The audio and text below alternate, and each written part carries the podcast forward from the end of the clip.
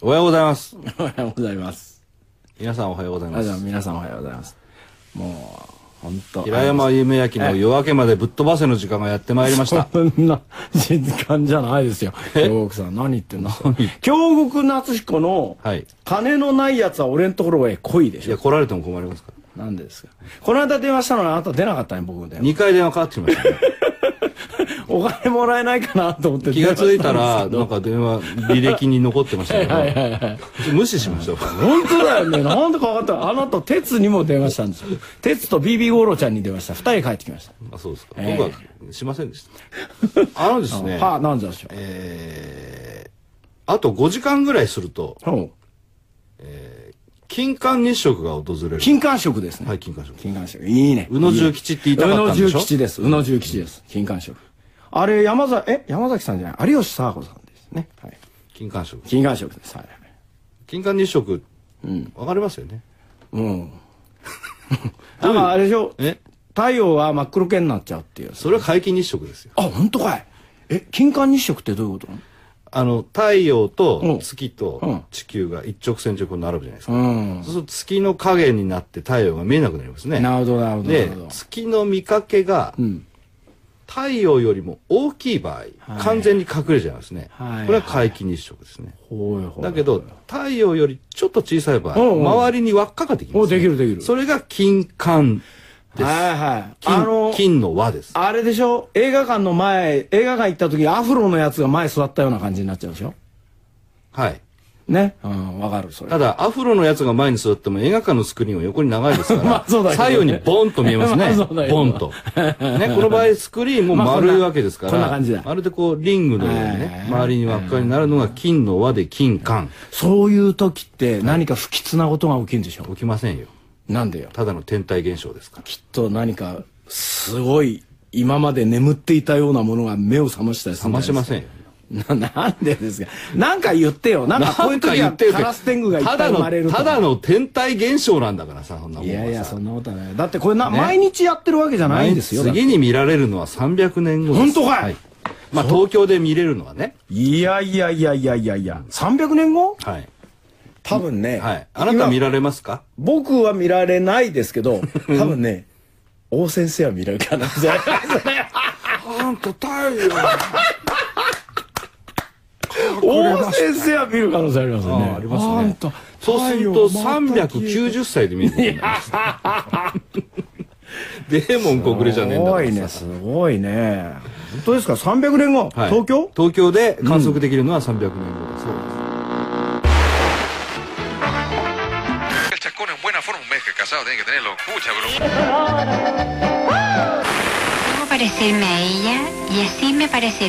です。Detta program presenteras med kärlek, rättvisa och principen av passivt motstånd. Vi kommer inte på något jävla sätt bråka med våra lyssnare. Namaste, Jodem, Hej Gandhi.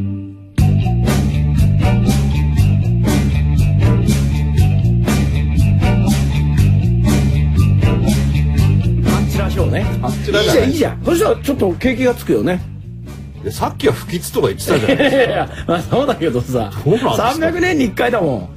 いやさんびゃくねんにえー、じゃあどうしよう。俺さんびゃくねんにいっかいの見たぜって誰かに言いたいよね。褒め褒めてもらいたいよね。だって見ようと思えばみんな誰でもいられますよ。太陽です。今いる人はでしょ。来年生まれたやつとかにはえばれるよね。今年生まれたやつもほとんど見てないと思うんですけどね。エイジですか。まだバブーだもんね。ああ、そうかそうか。まあでも去年以前に生まれた人はほとんど東京にいれば見れるんだからそんな自慢するようなことじゃないです。これあれでしょ。これあの生目では見ちゃいけないんだよね。これ太陽は生目じゃ見ないですね。昔さあのー、見ませんでした。何をですか。太陽生で見ないですね。あ、そう。あのねあのー僕は小学校ごねんせいの時ににかげつかんだけですけど、やったら太陽見るとくしゃみが出た時期があったんですよ。そういうことはあなたはないかったですか。だからくしゃみしたくなると太陽見るんですよ。くしゃみしたくならないでしょ普通。あ、そう。なんでくしゃみしたくなるんですか。だってこうなんかこういろんなものをデトックスした感じあるじゃん。鼻かめばいいじゃないですか。それはダメダメ。ダメなの。耳キーンとしちゃう。おかしいな。耳キーンとする。噛み方が悪いんです。まあそうかもしれない。両方いっぺんに噛むから耳キーンとしちゃう。違うんですよ。くしゃみをくしゃみってただ鼻噛むのじゃないんですよ。あれは勇ましさを表してるんです。いや表してない。俺はあれだ親父さんだってさ親よく会社のほら席とかでうわーってくしゃみする人いいんでしょ。でっかい。安藤さん本当はそうでもいいわけですよ。いやそれはで穴っちゃうんですよ。違うんですよ。あれはにばんめのくしゃみなんですよ。なんですか。実は俺はこのフロアなんか一発だぜみたいなとこ見せた目のくしゃみしてる。だって本来くしゃみっていうのはあんまりいいもんじゃないんですよ。本当ですか。なんでですか。アクションって言った後にチクショーとかいう人いる。いるいる。あれなんでかわかります。なんでなんですか。くしゃみはあのくしゃみをすると魂が抜けてしまうというような言い伝えがあるんですね。本当ですか。だからあのそれに対して罵倒語をつけることでそれをさ阻止すると。あ、あそうなんだ。あ、だからベランダ。あれは一種の呪術なんですね。ええ、あ、じゃあ俺やってなかったな今まで。全部抜けてます。本当かい。魂とか良識とか倫理とか知性とかみんな抜けてます。じゃあ悪いことを言えばいいんだ。そのね太陽を見たらくしゃみが出るにかげつかんの間にあなたの知性や倫理や道徳や正義心は全部抜けてしまいました。小学校ごねん生。小学校ごねん生でもう全て抜けてますよ。なんかねにかげつだけ残ったのはひゃくはちつの煩悩だけですよ。にかげつかんでものすごく出た。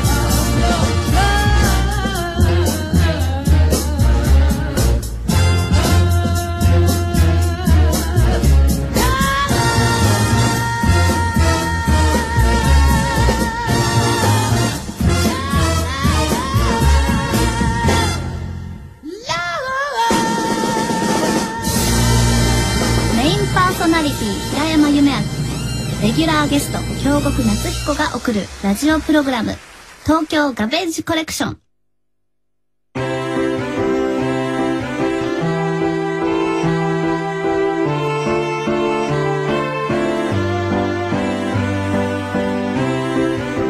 教えて本の偉い人スペペペペスペシャルスペシャルですね。ちょっと言ってみよう。スペシャルですよ。そうですよ。えー、当番組で唯一インテリセンスにあふれると評判のコーナー、ここだけ アイキュー がピンコ出しだって言われてね。はい、今日も来ていただきました書評家の東エリカさん。エリカちゃんです。こんばんは。あとノンフィクション、新刊ノンフィクションの紹介サイトホンズの副代表の東エリカです。今日はちょっとあの一人、まあ、友人というか、うん、あの新刊を出した人を連れてきました。で彼は穴澤勝さんと言います。あ、どうもよろしくお願いします。よろしくお願いします。穴澤さんです。このコーナーゲスト初めてですかね。そうですね、うん、あのぜひ紹介したいなと思った本で、でもともとこの穴澤さんは数年前まであの藤丸の父ちゃんと呼ばれていた、はい、ワンちゃんのね、はい、犬が、うん、有名な犬の飼い主です。でまあちょっとあの突然死をしてしまい、はい、その後いろいろ心を病みまあそのいろんなことの過程の時に出会ったあの生き物の話なんですけれども、それを絵本にしました。はい、話をしてください。はい、はい、話を。それってなんか投げてるな感じだったね。そうですよね。これはあれですね。はい、えー表紙がもうドンとそうですね、大きな顔が描いてありますが、これは猫ですね。猫です。そうです。顔がでかいからデカオ。そうです。ノンフィクションです。ノンフィクションを絵本にされた。そうなんですよ。はい。でまああの保健所に、まあ、ある日連れられてきた猫がですね、まあ、顔がでかいからデカオですけれども、それをこう気になっていた、まあ、女性のボランティアさんがいらした。なるほど。うん、でそれでこの猫がどうなっちゃったのかっていうことを書かれてるわけですね。そうですね。これは穴澤さんの体験ではなく。そうなんです。違うんです。以前にちょっと人を通じてこういう猫がいるっていうのを聞いていて、なるほど、それでなんか絵本にできないかなと思ったんですけど、それいちねんにねんぐらい前なんですけど、それであのとはいえその僕絵描けませんし、それで別に出版社に話しても別にどうすんのみたいな感じでダメだったんですけど、なんか去年の秋夏過ぎぐらいにちょっとなんか雑談してたら「それいいんじゃない?」とか言って言われて「もうそうですか」って言って企画書書いたりしてたんですけど、これあのイラストですから多少の誇張はあるかと思いますが、他にもあの多く猫の方が出演されておりますが、比較するに相当顔でかいですね。そうですね。でかく描いてあるんでしょうが。そうですけどね。確かに。でかいです。ああでかいんだな。まあでもそのでかくてそんなに可愛くない猫だけど、うん、気になっちゃったんですね。この女の方がね。うんうん、そうですね。でこの猫をがまあ起こした奇跡なんですけども。めったにないから奇跡なんですけど、まあその通りでしょう。でももしかするとちっちゃい奇跡はあちこちにあるんじゃないかと。なるほど、うん、それが絵本になったと思っていただくといいかもしれませんね。はい、ありがとうございます。どうですか。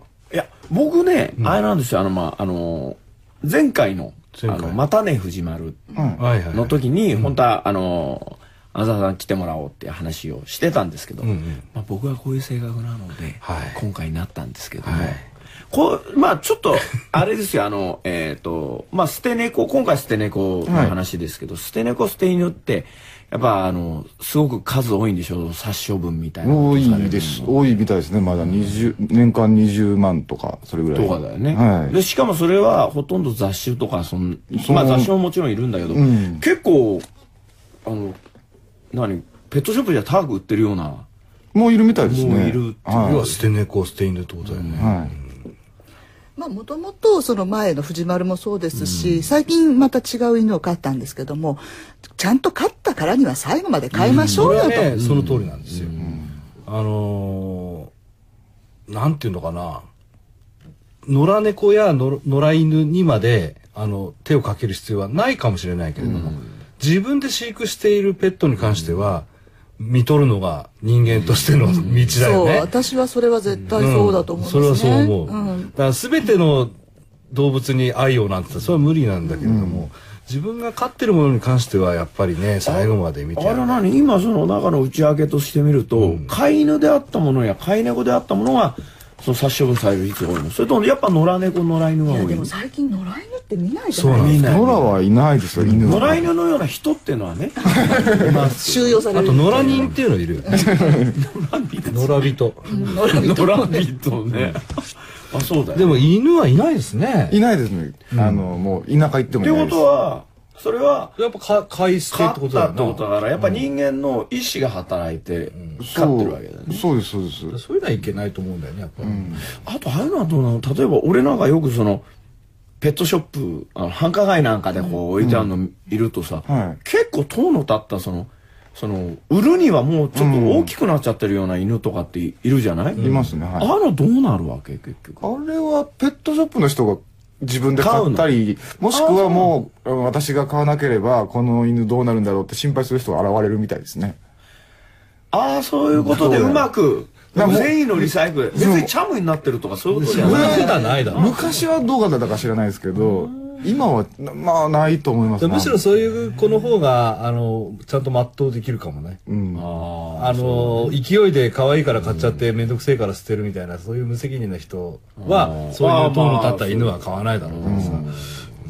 でもはっきり言ってさ、あの日本でやっぱ恥恥ずかしいあの日本が恥ずべきあの点っていうのはこれまず殺処分頭数がまず異常に高すぎるっていうのと児童虐待の問題と。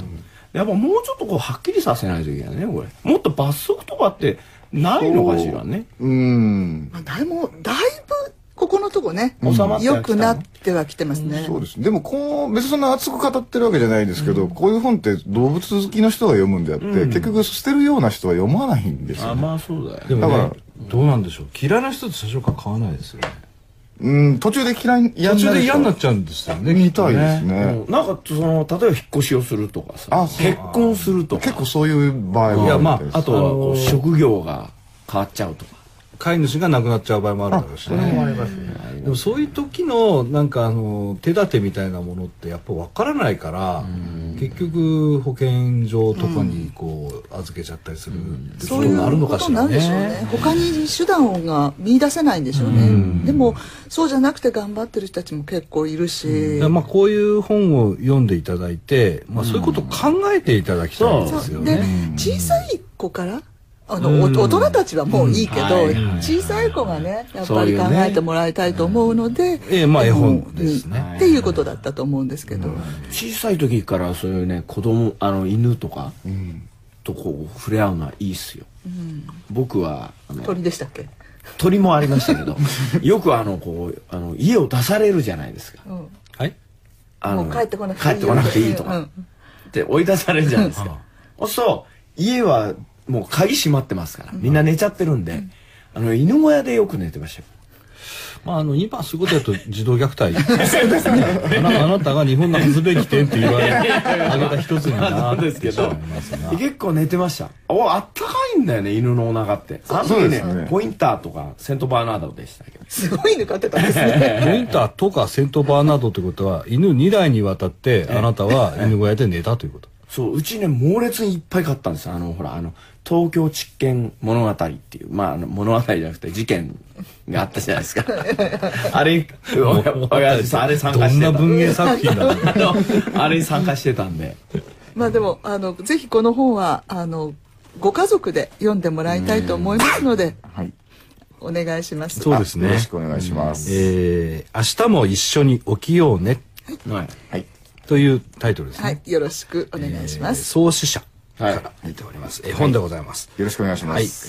顔がでかいからで顔でかい顔のにゃんこに会いたい方はぜひ書店に足をお運びください。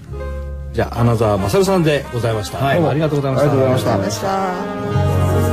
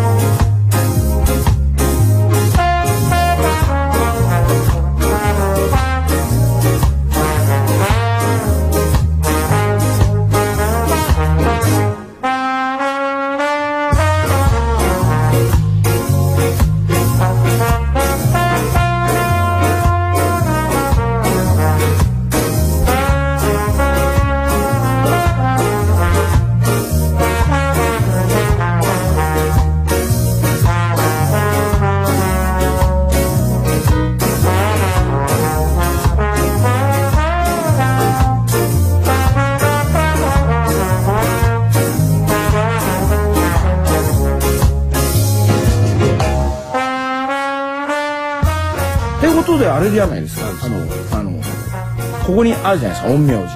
陰陽師何しますか。陰陽師なんか分かんないです、意味が。陰陽師の話、なんで陰陽師の話。陰と陽なんでしょ、要は。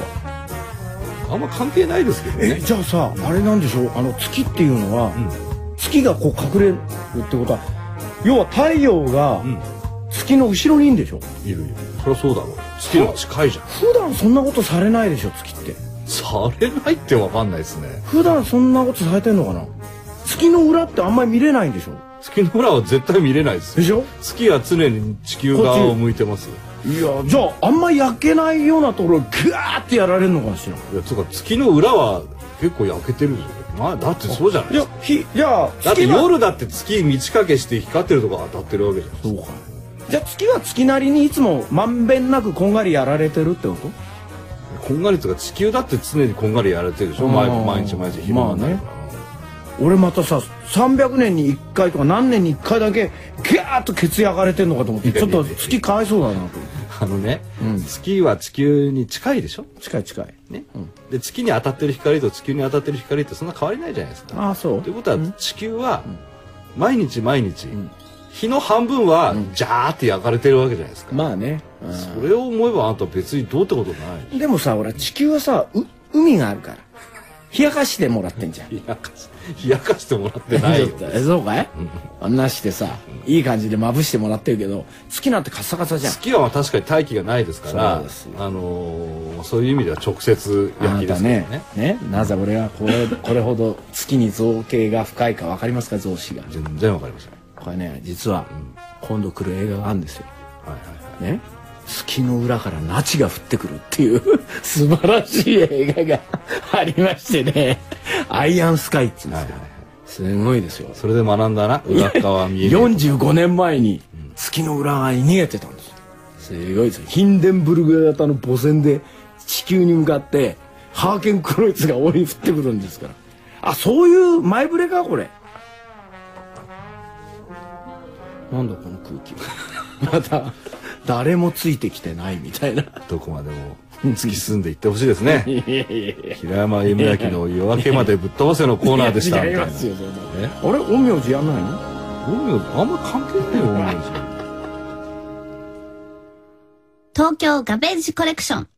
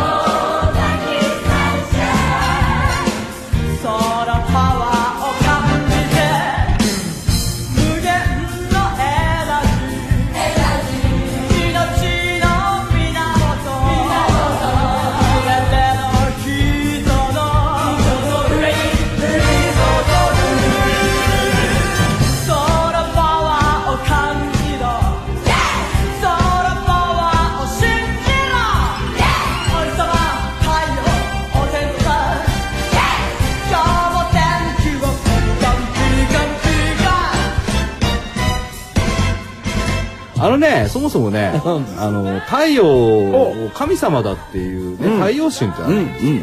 太陽神というのは、まああの日本でいうと、そうそうそう、エジプトとかですね。